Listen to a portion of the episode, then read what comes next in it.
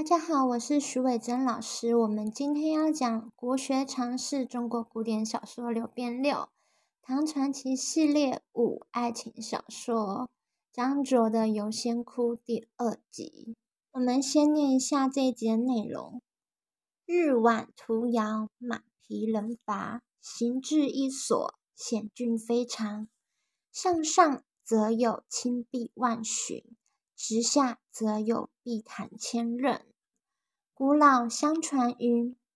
此是神仙窟也，人迹罕及，鸟路才通，没有香果琼枝，天衣奇波，自然浮出，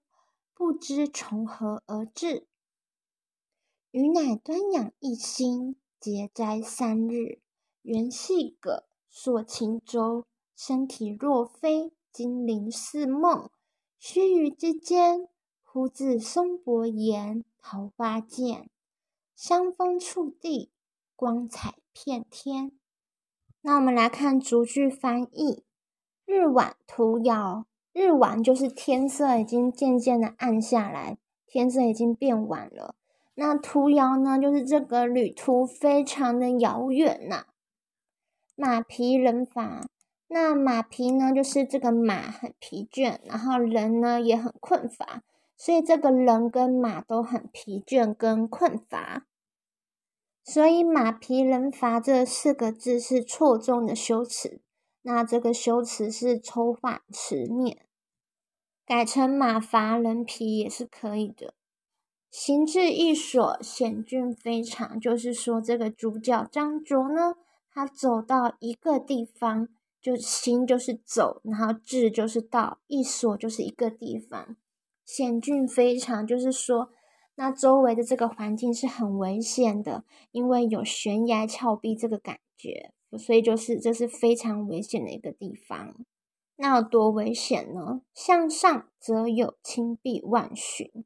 那8尺称为一寻的话呢，就可以说我在这个地方啊往上看，垂直的方向往上看，就有青壁万寻。万寻就是很高很高很高的一个距离啊。那青壁，青色的山壁，为什么山壁是青色的？因为这个树木长满在这个山壁上，所以这个山壁看起来就是青色的啦。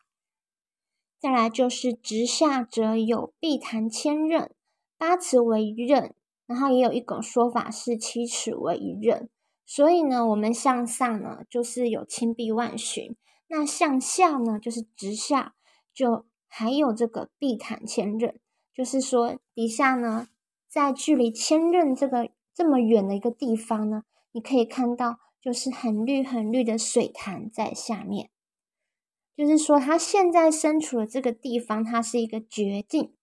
绝境的绝呢，就是绝对的绝，它一方面是一个很漂亮的美景，那一方面一不小心的话可能就会失了性命，这样一个奇特的又很险峻很危险的一个地方。古老相传云，此是神仙窟也，人迹罕及，鸟路才通，没有香果琼枝，天衣奇波，自然浮出，不知从何而至。那他来到这个地方，他就开始要把这个地方给神话化了，给夸张化了，因为这个地方是很美的一个绝境，很美的一个很危险的一个地方，人迹罕至的地方呢，所以他就是要给他一个佐证，说它是一个多么难得的地方。所以他就说呢，古老相传云，古老相传说呢，此是神仙窟也，这里是神仙住的洞窟啊。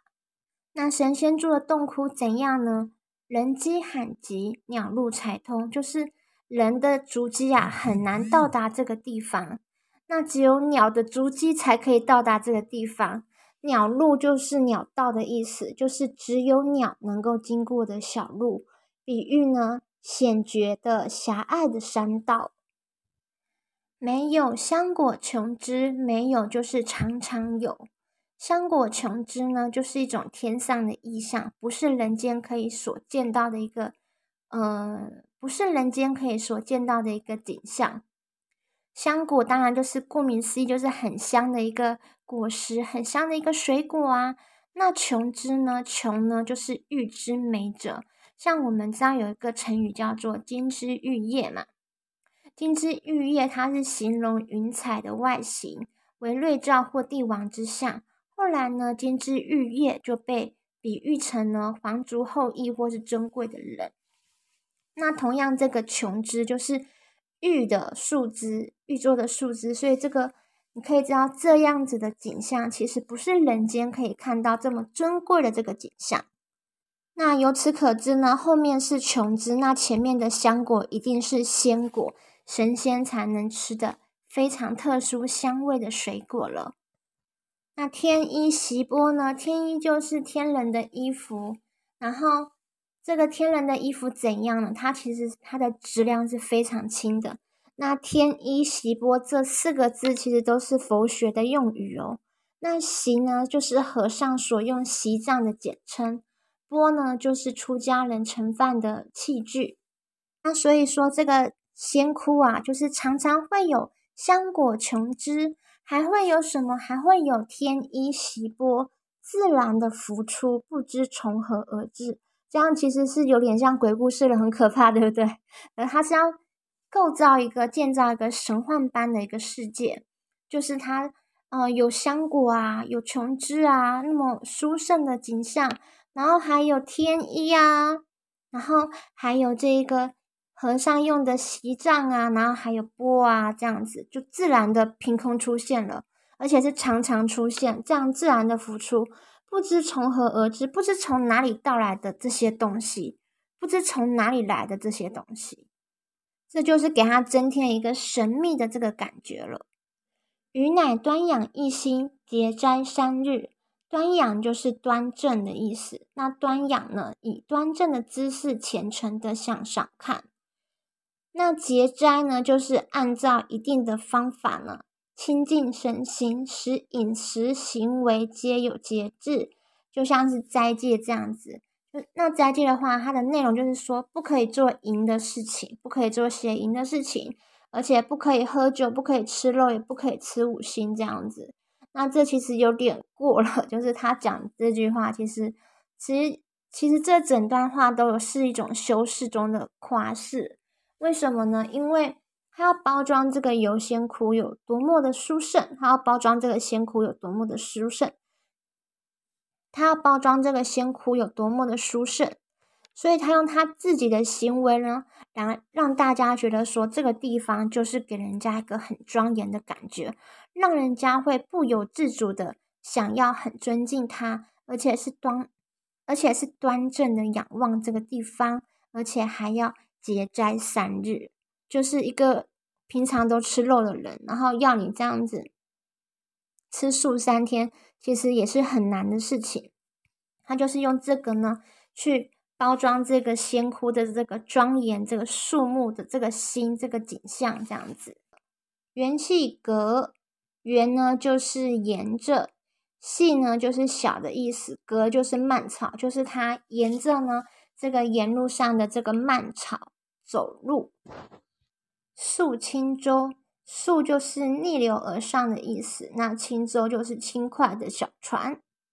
身体若飞，精灵似梦。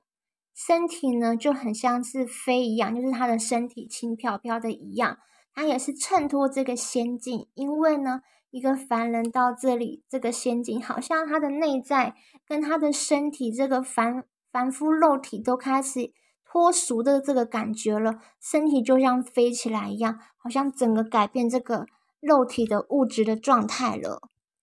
那这个精灵似梦的话，拜托不要想到宝可梦，也不要想到精灵就是外面的那个精灵，就是鬼怪那种精灵，不要这样想。精灵就是精神跟灵魂，那它的精神跟灵魂就好像在梦境中一般。然后前面是讲物质体，后面是讲精神体，它的物质体好像在飞起来一样，就是轻飘飘的一个轻快的感觉，然后它的精神体就好像在梦境中一般的美妙的一个感觉。须臾之间，忽至松柏岩，桃花溅。那这个须臾之间就是片刻很短的时间呢，因为他的身体已经轻飘飘的，好像可以飞一样嘛，对不对？所以它在很短的时间呢，忽然它就可以到达了。这就是到达松柏岩。松柏就是很长寿的树，松柏中间的这些岩石，它也是一个很高的地方。那桃花涧就是两旁道路上，溪水旁边的道路上呢，都是桃树的一个水流。那这些地方呢，它们都是一些很险峻的地方。像是松柏岩，你可以想象它是一个很高的一个峭壁。桃花涧呢，它同样也是一个涧，就是流动的水嘛，就是它就是不是一个很普通说我是在看一个瀑布流下的这个感觉，它是说我就可以在这个瀑布这边，代表说它的身体是飞来飞去的这个感觉。它其实也是有一点夸饰的修饰在这里，就是在因为它的身体像飞一样，它的灵魂像在梦境一样，所以它在很短的时间它就可以忽然的到达了这个险峻的地方，像是松柏岩，像是桃花涧这样子的地方。香风触地，光彩遍天。那香风当然就是不同于我们现在普通人呼吸的这个空气，它这个香风就是有异味的，这个风就是有异味，异味就是不平常的味道的这个风，然后这个风的气味是很舒服的香气，然后吹拂着这个地面，然后不但呢这个风啊就是